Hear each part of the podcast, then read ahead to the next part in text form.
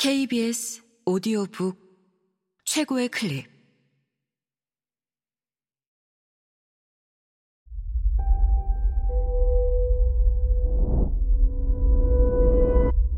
KBS 오디오북. 아무튼 할머니. 신승은 지음. 성우 이눈솔 읽음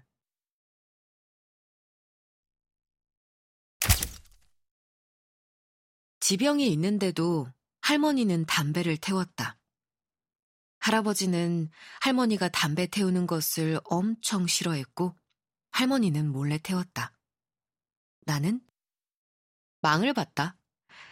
할아버지가 오는 것 같으면 휘파람을 불었다. 덕분에 나는 아주 어릴 적부터 휘파람을 잘 부는 아이가 되었지만 야속한 담배 냄새는 단시간에 사라지지 않았다. 그러면 할머니는 창호가 폈다고 둘러댔다. 실제로 흡연자이긴 했지만 창호 아저씨는 번번이 억울해했다. 할머니랑 있으면 웃긴 일이 참 많았다.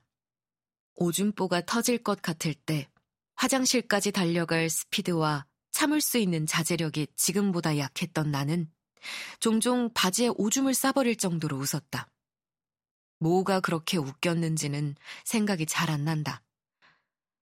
방귀에 관련된 사건만 두어 개 어렴풋이 방귀 냄새처럼 어른거릴 뿐이다. 할머니 방에 얽힌 추억이 많다. 아빠가 화를 내면 할머니 방에 엄마, 오빠, 나 다 같이 쪼르르 숨었다. 할머니는 그때 성문을 지키는 대장 같았다.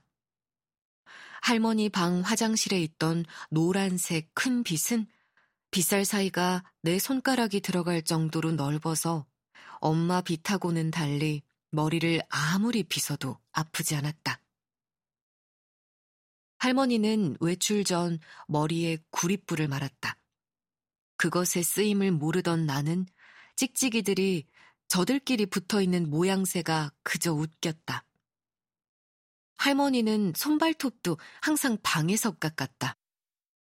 파란색 고양이 그림이 있는 빨간색 파우치에서 손톱깎이인 치매 키리와 손톱을 가는 야스리를 꺼내 모두 사용했다. 할머니 침대 머리맡에는 자리끼 주전자가 있었다.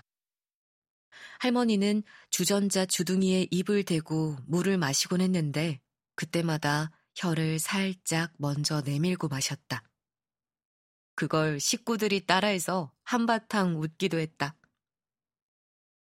할머니의 자리끼는 내가 마셔본 그 어떤 물보다 맛있었다. 할머니는 그 찬물을 리네아차라고 했는데 아무리 검색해봐도 리네아차가 무엇인지 찾아지지 않는다.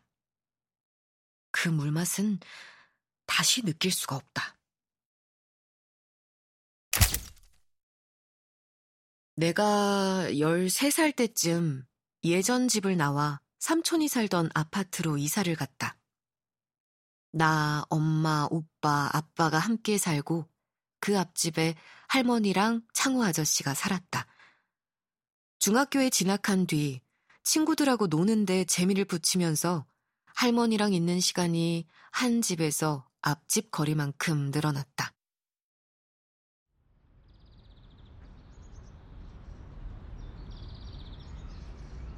할머니의 운동은 아파트 단지를 도는 것으로 바뀌었다. 너무 추운 날에는 우리 집과 할머니 집 문을 다 열고 신문지를 깐 다음에 집의 끝과 끝을 왔다 갔다 했다. 다시 한 집인 것 같아서 그게 그렇게 좋았다.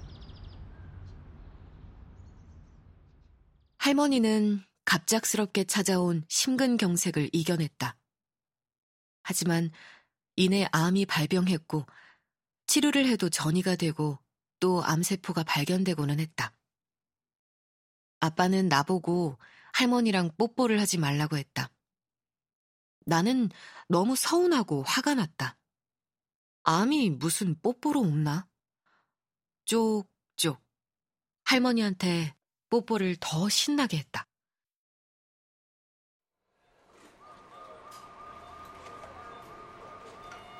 어느 날은 할머니가 돌아가신다는 연락을 받고 온 식구가 황급히 병원으로 모였다. 할머니의 숨이 진짜 넘어가고 있었다.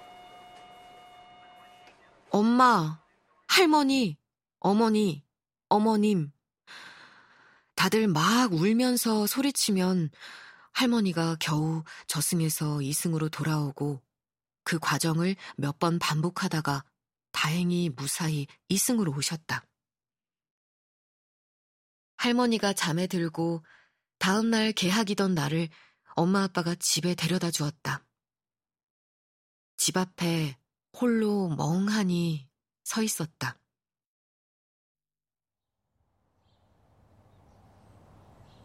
눈이 하얗게 내리고 있었다. 나는 서울에서 가장 단지수가 많고 입주민이 많은 아파트에 살았는데 그 눈 오는 새벽은 나 홀로 사는 것처럼 참으로 고요했다. 왜인지 모르게 신발과 양말을 벗었다. 맨발로 눈을 밟았다. 그러면 할머니가 건강해지실까?